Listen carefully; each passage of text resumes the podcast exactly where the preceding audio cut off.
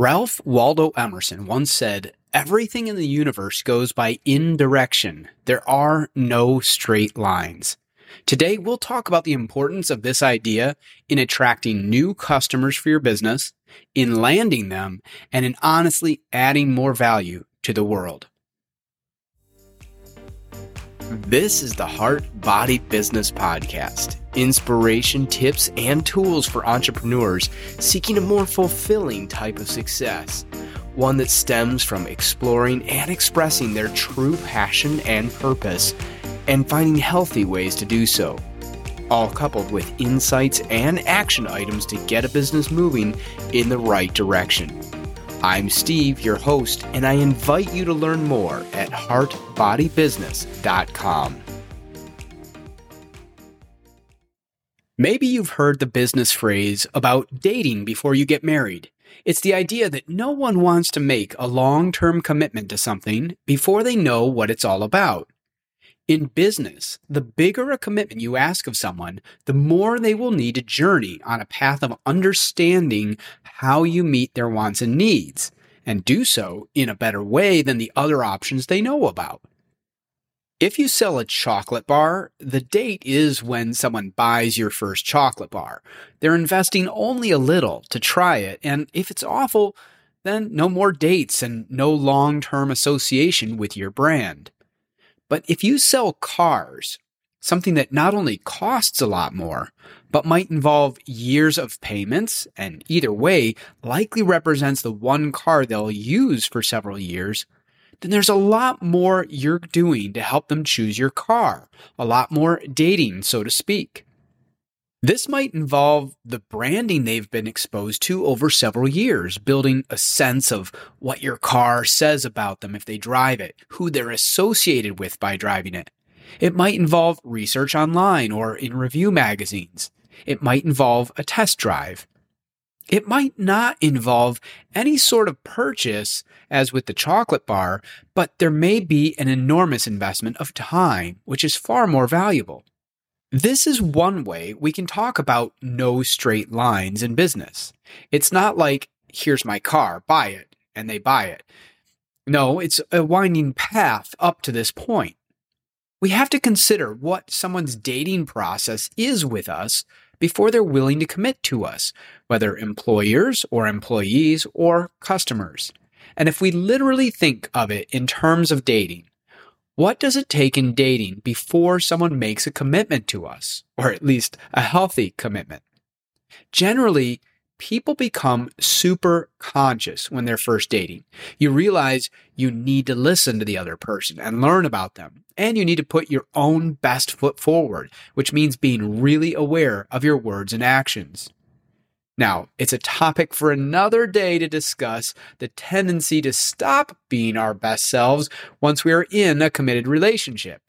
But when dating, we generally know that we have to be conscious to bring out our very best.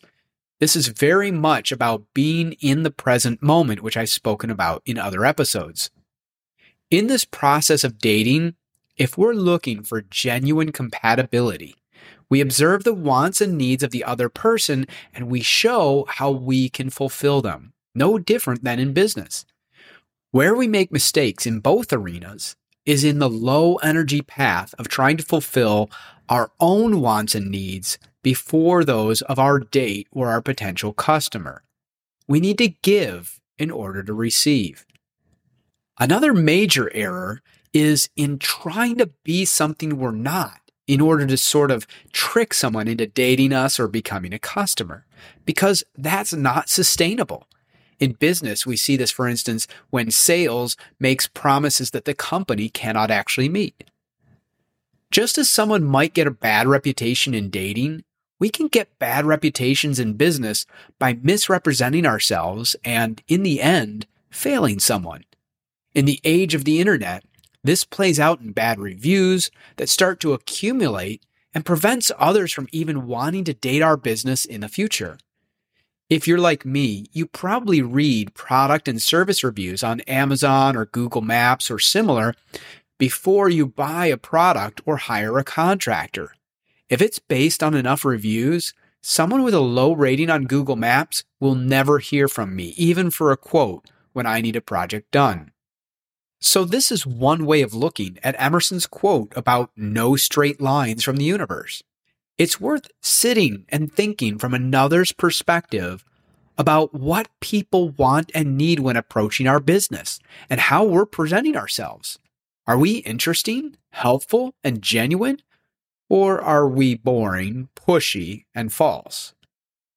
If you really go through your various funnels and think about this, think about how you look, how generous you're being, and how honest you're being about making someone's life better, you may find a lot of ways to improve who you are when dating prospective customers. But I'd like to look from another perspective at this idea of no straight lines in a way that really lines up with the heart body business message. One of the key points I make is how we process consciousness that enters us and directs us. I talk about how we are influenced through the gut or the body's consciousness, how we are through the brain or the personality, and how we are through the heart or our inner genius. Perhaps we call this our spirit, soul, or true self. Each of these influences how we contribute to the world. And at a high level, here's how. The body is about survival. It has no ambition about scaling a business or changing the world. It will do what's needed to pay the bills and perhaps seek to accumulate wealth for security purposes, but it's not brilliant and it's not creative. While the body is all important for carrying out higher plans, when it rules the nest, it is our lowest energy leader. It will achieve its purposes by any means because its own survival and that of its family or clan is most important. It's not thinking of higher purposes. So, in my opinion, this is where you'll see lazy, which can include nepotism and corruption. This is half of what seems to drive our political world, if you ask me, but perhaps that's just a reflection of the energy that too many of us still display ourselves. What if corrupt political powers would just fall apart because we were individually living our best. Food for future discussions. Now, the brain and personality give us intellect. Not wisdom, mind you, but intellect. This is all about tools, processes, spreadsheets. This is about artificial intelligence and anything that will scale a business, that will make it efficient, fast, even to the point of ruthless because the mind doesn't care. It just wants to streamline, automate, and build. The intellect is mere light without heat, the sun of a winter day, and just like winter, it does not represent life. On its own, it is a tool that seeks to mechanize everything. AI first, then robot spouses, then robot us, and our consciousness is uploaded to the cloud where we live forever under someone else's rules. No thank you. But like the body, it's an invaluable tool when used in the right way. Which brings us to the heart, our inner genius, and one that flows from love, from connection, from resonant attraction with all that is good, when we operate from the heart, we stand to attract all the good that the universe wants for us because we are not trying to control it, but are in its flow. I said that the mind gives us intellect, not wisdom. But when the intellect of mind is married to the love of the heart, then we have wisdom. And here we get back to this topic of straight lines. As Emerson said, the universe does not involve straight lines, and I'll take this for a moment literally. The body needs shelter, it will live in a cave. The brain will turn that into most houses we see today straight lines, easy to build, mass production. The body travels on foot or perhaps on horse. The brain wants to optimize the process and develops the wheel, then adds an engine. Okay, the wheel is round, but the mind would be happy with setting a box on top, like an old horse cart, if that were the most efficient way to get around. But of course, it's been smart enough to learn about aerodynamics and figure out how curves and angles allow our vehicles to move more quickly. The body is about necessity. The mind is about efficiency. The heart, on the other hand, is about creativity. It wants to incorporate beauty and experience into the home, into the car, into anything we bring into our lives. The mind buys things we need. The heart buys things we want. And in marketing, we know that what someone wants often has more sway than what they need. Why do you think people buy cars with extreme sound systems in them or underglow lighting? Why do you think they spend a hundred grand or more on a sports car? They absolutely do not need such a thing, but they want it. The heart seeks out joy for our life experience. And honestly, it can find this joy in the simplest of things. Anywhere it finds beauty, from a sunset to a work of art to an act of kindness. But it can find it anywhere there is beauty and even in something new which surprises us and again brings us joy. It's why innovation is so attractive when it contributes something positive. Things we need, they're important. But if we can afford it, we'll often spend more or otherwise go out of our way for something we need that offers a better experience, or even for something we do not need. And this is where brand plays an important role. That is, what is your identity as a business? Are you here to satisfy needs? Great. Are you here to do so in a way that's genuinely pleasing, that goes above and beyond expectation and beyond the competition, even better. Apple broke the world of phones because of the experience it brought to users, later followed by the Android world. But if you remember, apps were originally associated with iPhones, and it took a while for Android phones to have similar access. The Prius made a splash in the car world, not because its mileage made financial sense. It cost so much more than similar cars with standard engines that it would take a while for it to break even on gas savings. But it represented a cleaner world to many people, whether this was true or not. And they wanted to be associated with that cleaner, healthier, more beautiful world. Tesla took that to another level, going full electric and adding incredible speed and luxury into its cars. It now has the best selling sedan in the world. The question is, of course, not how you compete with these businesses, but how do you take inspiration from this idea of becoming creative in what you do and going beyond mere need and in serving from the heart to do something special in your field?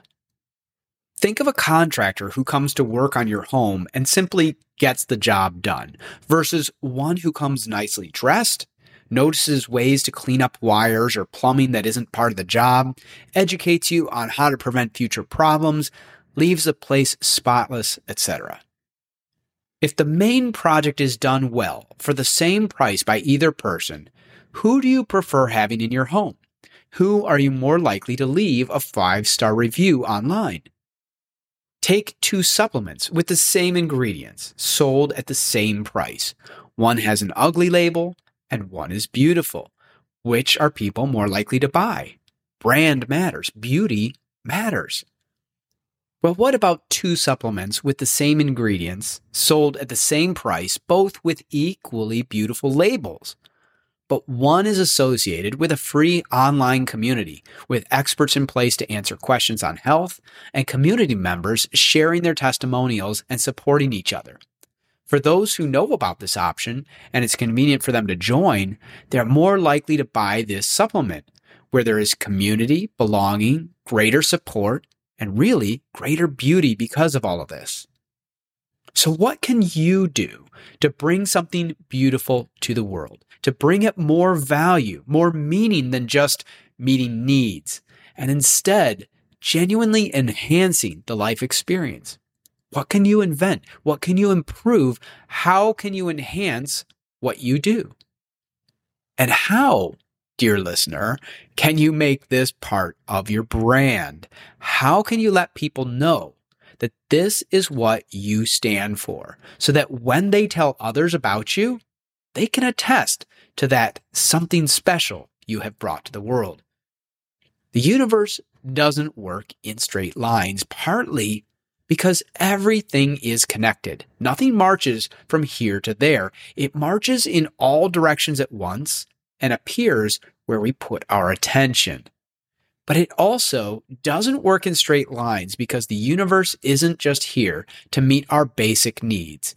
It's here to bring joy on every front, to provide beauty and newness and experience. And if we want to be in its incredible flow of abundance, we want to do the same. Consider how you can bring something special, something you are here to provide. Consider how you can let the world know of your special mission. And then Watch as that mission builds up around you and abundance in all its senses can start to flow. Till next time, thanks for listening. And if you enjoyed this episode, make sure to subscribe. You can also join our mailing list to get alerts on our latest episodes and other tips, tools, and news.